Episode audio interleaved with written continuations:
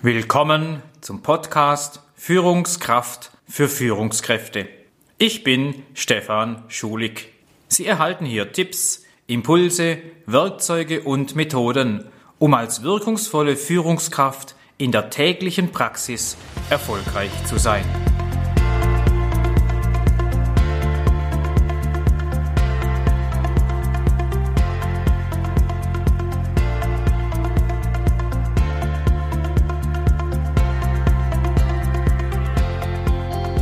Heute möchte ich mich mit Ihnen über eine einfache Frage unterhalten. Die Frage ist einfach. Die Antwort, hm, entscheiden Sie selber am Ende vom Podcast. Die Frage, mit der wir uns beschäftigen, ist, was ist eine gute Entscheidung? Wie treffe ich denn eine gute Entscheidung? Und was mache ich denn das fest? Was ist die Güte der Entscheidung? Wie kann man das messen? Wie kann man sich daran orientieren als Führungskraft, auch ethisch? Wie begründe ich selbst für mich, wenn ich vor dem Spiegel stehe, ist es eine gute Entscheidung, die auf mich zukommt, die ich treffen muss oder die getroffen wurde? Ein paar Impulse dazu, wie man eine Belastbarkeit einer guten Entscheidung verifizieren kann für sich persönlich. Die erste Frage, die ich mir stelle, um eine gute Entscheidung zu treffen, ist banal und doch tiefgreifend. Und die heißt, ist meine Entscheidung, die ich treffen will und treffen soll, legal? Was geht Ihrem Kopf vor? Wenn ich diese Frage formuliere? Na klar, selbstverständlich, wir machen doch nichts Illegales. Geht doch gar nicht. Aber ich bin in sehr vielen Industriefirmen unterwegs. Das ist mein Credo, mein Bereich, wo ich mich sehr gut auskenne. Mehr als zehn Stunden arbeiten. Ich komme aus dem Dienstleistungsbereich heraus und weiß sehr wohl, was es bedeutet, beim Kunden seine Arbeit zu verrichten, acht Stunden fakturierbare Dienstleistung zu haben und dann noch heimzufahren. Was ist mit 48 Stunden und mehr pro Woche? Wie sieht's aus mit Schichtzeiten einhalten, Ruhezeiten dazu, dazwischen? Ich kann mich noch ganz gut erinnern, als ich Personalchef war, als die Berufsgenossenschaft mich gefragt hat, Sie, da ist ein Unfall passiert, Mitarbeiter, der ist nachts um halb eins eingeschlafen, Sekundenschlaf, leider aufgefahren auf den Vordermann, es war ein Lastwagen mit Stangenmaterial geladen, Stabstahl aus Edelstahl. Und das Auto, wenn man die Bilder betrachtet hat, da geht einem schon noch die Gänsehaut auf, wo man sagen muss, das hätte auch schlimmer ausgehen können. Dem Mann ging es einigermaßen gut, hat wirklich Glück im Unglück gehabt. Aber das Auto wurde aufgespießt. Und da die Frage berechtigt, ähm, wie sieht es denn aus, mehr als zehn Stunden arbeiten? Hat es der Mitarbeiter aus Eigeninitiative gemacht? Gibt es eine Regelung? Habe ich dafür Sorge getragen? Auch als Arbeitgebervertreter in der Fürsorgepflicht habe ich meine Aufgabe wahrgenommen, dass ein Mitarbeiter vielleicht doch übernachtet. Ist meine Entscheidung, die ich treffe, legal? Habe mal einen Chef gehabt, der hat mir deutlich gemacht, dass man seine Abrechnung, seine Gehaltsabrechnung als Geschäftsführer nicht stimmen würde.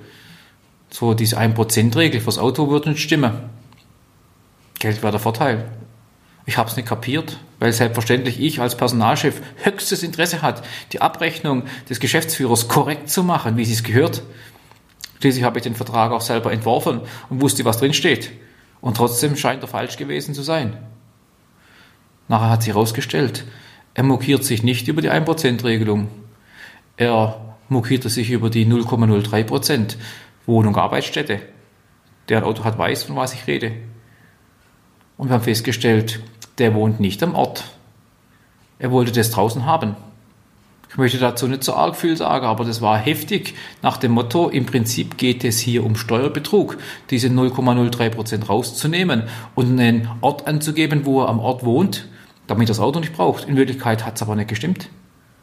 Ist ist eine gute Entscheidung, wenn die jemand trifft. Und vor allem, was macht die Entscheidung, wenn sie nicht legal ist, mit den Betroffenen? Der Chef von mir hat mir eigentlich nicht mehr viel sagen können, was mein Wertesystem mit sich bringt. Wenn er schon in dieser Hinsicht unseriös, illegal mir sagt, wie ich es zu machen hätte. Die zweite Frage, die ich mir stelle, ob eine Entscheidung eine gute ist, ist ein Begriff, den ich kannte ich vorher bisher gar nicht. Ähm, erst als ich mich mit dem Thema beschäftigt hatte.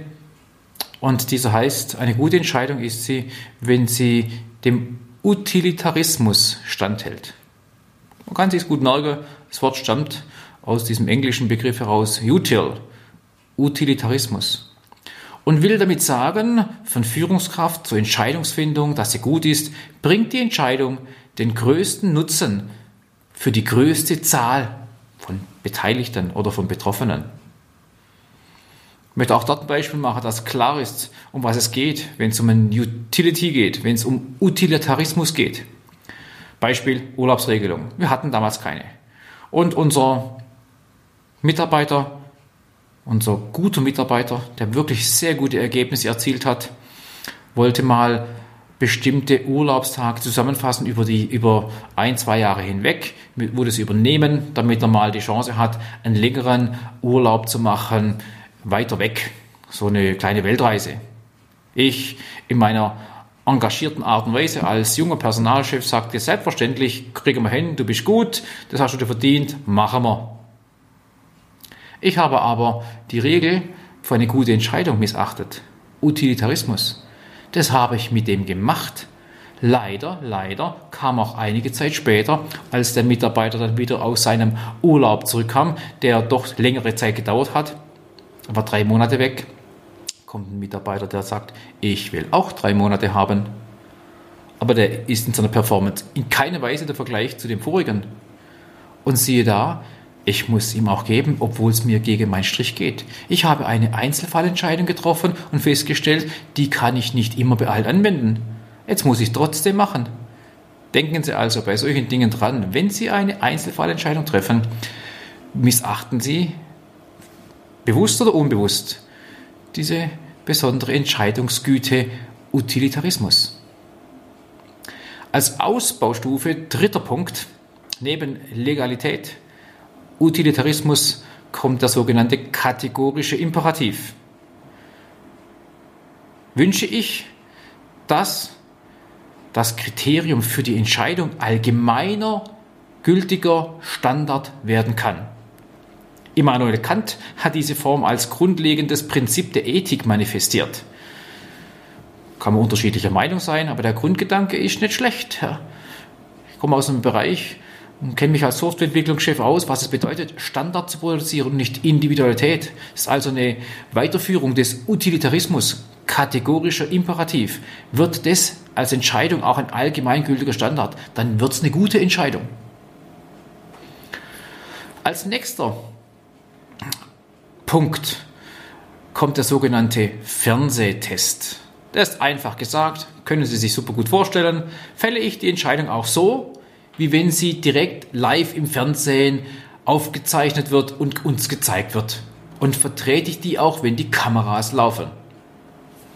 Mancher dürfte so eine Entscheidung dann vielleicht nicht genauso treffen. Fünfte Regel oder fünftes Hilfsmittel, um eine gute Entscheidung zu treffen, heißt die goldene Regel. Interessanterweise kommt diese Regel sogar äh, aus der Bibel. So dieser Gedanke, wünsche ich, dass das Gleiche mir auch widerfährt. Was ich nicht will, dass man mir tut, das füge auch keinem anderen zu. Das heißt so lange nicht, dass ich als Personalchef keinen kündigen darf, äh, weil ich das auch nicht will, gekündigt werden. Aber die goldene Regel würde heißen, wie will denn ich gerne gekündigt werden? Ja, Im Rahmen des Drumrums, ja, entsprechend meiner Werte. Rotze ich das einfach nur hin, unterschreibe rechts unter, Bestätigung, Erhalt. Oder schaffe ich es auf eine Art und Weise, goldene Regel, dass auch das ich so mache, wie es ich erfahren äh, wollte. Schöner Gedanke, dass wir das so tun, dass es auch durchgehalten wird im Sinne der goldenen Regel. Sechster Test, den man machen kann für eine gute Entscheidung, ist den sogenannten Beratertest oder Beratungstest. Rät mir so ein unparteiischer Freund auch zu dieser Entscheidung. Der ist weiter weg vom Thema, sieht es vielleicht nur mit Draufblick, hat einen anderen Blickwinkel auf die Dinge. Ich erkläre es ihm und mit dem Erklären kommen vielleicht noch weitere Gedanken dazu. Hat was. Nicht im klassischen Thema äh, des Beratungsansatzes, sondern einfach berät mich ein unparteiischer Freund und bestärkt mich, diese Entscheidung zu treffen, vor allem wenn es um eine wichtige Entscheidung geht. Eine Sonderform nach diesem sechsten Punkt Beratertest kommt Punkt 7. Das ist ein Test, den man auch, wie gesagt, wenn man in den Spiegel schaut, für sich in Anspruch nehmen kann. Der sogenannte Familientest. Was sagen meine Kinder dazu? Klar, die müssen das entsprechende Alter haben, die entsprechenden Hintergründe, ein bisschen Background, aber in Wirklichkeit nicht einmal das. Kann ich das auch gegenüber meinen Kindern, auch in der Zukunft, auch vertreten? Familientest. Kannst gerne ergänzen, Familie, nahe Verwandte, Ehepartner, Freund, wie auch immer das sein mag. Und noch einer, der uns die Möglichkeit schafft, gute Entscheidungen zu treffen als Führungskraft, ist der sogenannte Schlusstest. Eine ganz einfache Fragestellung. Was soll zu dieser Entscheidung, die ich jetzt treffe, auf meinem Grabstein stehen. Zugegeben, sehr übertrieben. Man kann auch sagen, was möchte ich, dass äh, im Rückblick von mir gesagt wird? Was möchte ich, wenn ich irgendwo hin befördert werde in eine andere Position, dass wenn ich gehe, dass die anderen von mir sagen, was soll zu dieser Entscheidung auf meiner Visitenkarte stehen, wenn ich nicht mehr da bin? Wenn ich aus der Firma austrete, wenn ich in Rente gehe oder wenn ich den Arbeitsplatz wechsle was soll auf meinem Grabstein im übertragenen Sinne stehen. Rückblickend. Schlusstest. Und dann habe ich noch einen von einem, ja, Ihnen vielleicht bekannten Menschen, Manfred Maus, habe ich mal in so einer Unternehmerrunde äh, gesehen, gehört und darf ihn mal hier einfach nur, nur zitieren. Manfred Maus als Obi-Gründer hat mal auch gefragt, wie gute Entscheidungen getroffen werden. Und er hat gesagt für sich, wenn du, was du tun willst, nicht herauskommen darf, dann tu es nicht. Also der Gedanke, wenn du was tun willst, was nicht herauskommen soll, dann lass es bleiben, hat auch was, um schlussendlich eine gute Entscheidung zu treffen. Das so ein paar Impulse, wissend, dass die jetzt nicht auf den Einzelfall ganz konkret sind, aber anhand von dieser Beispiele die Möglichkeit schafft, was bedeutet eine gute Entscheidung. Ist sie legal?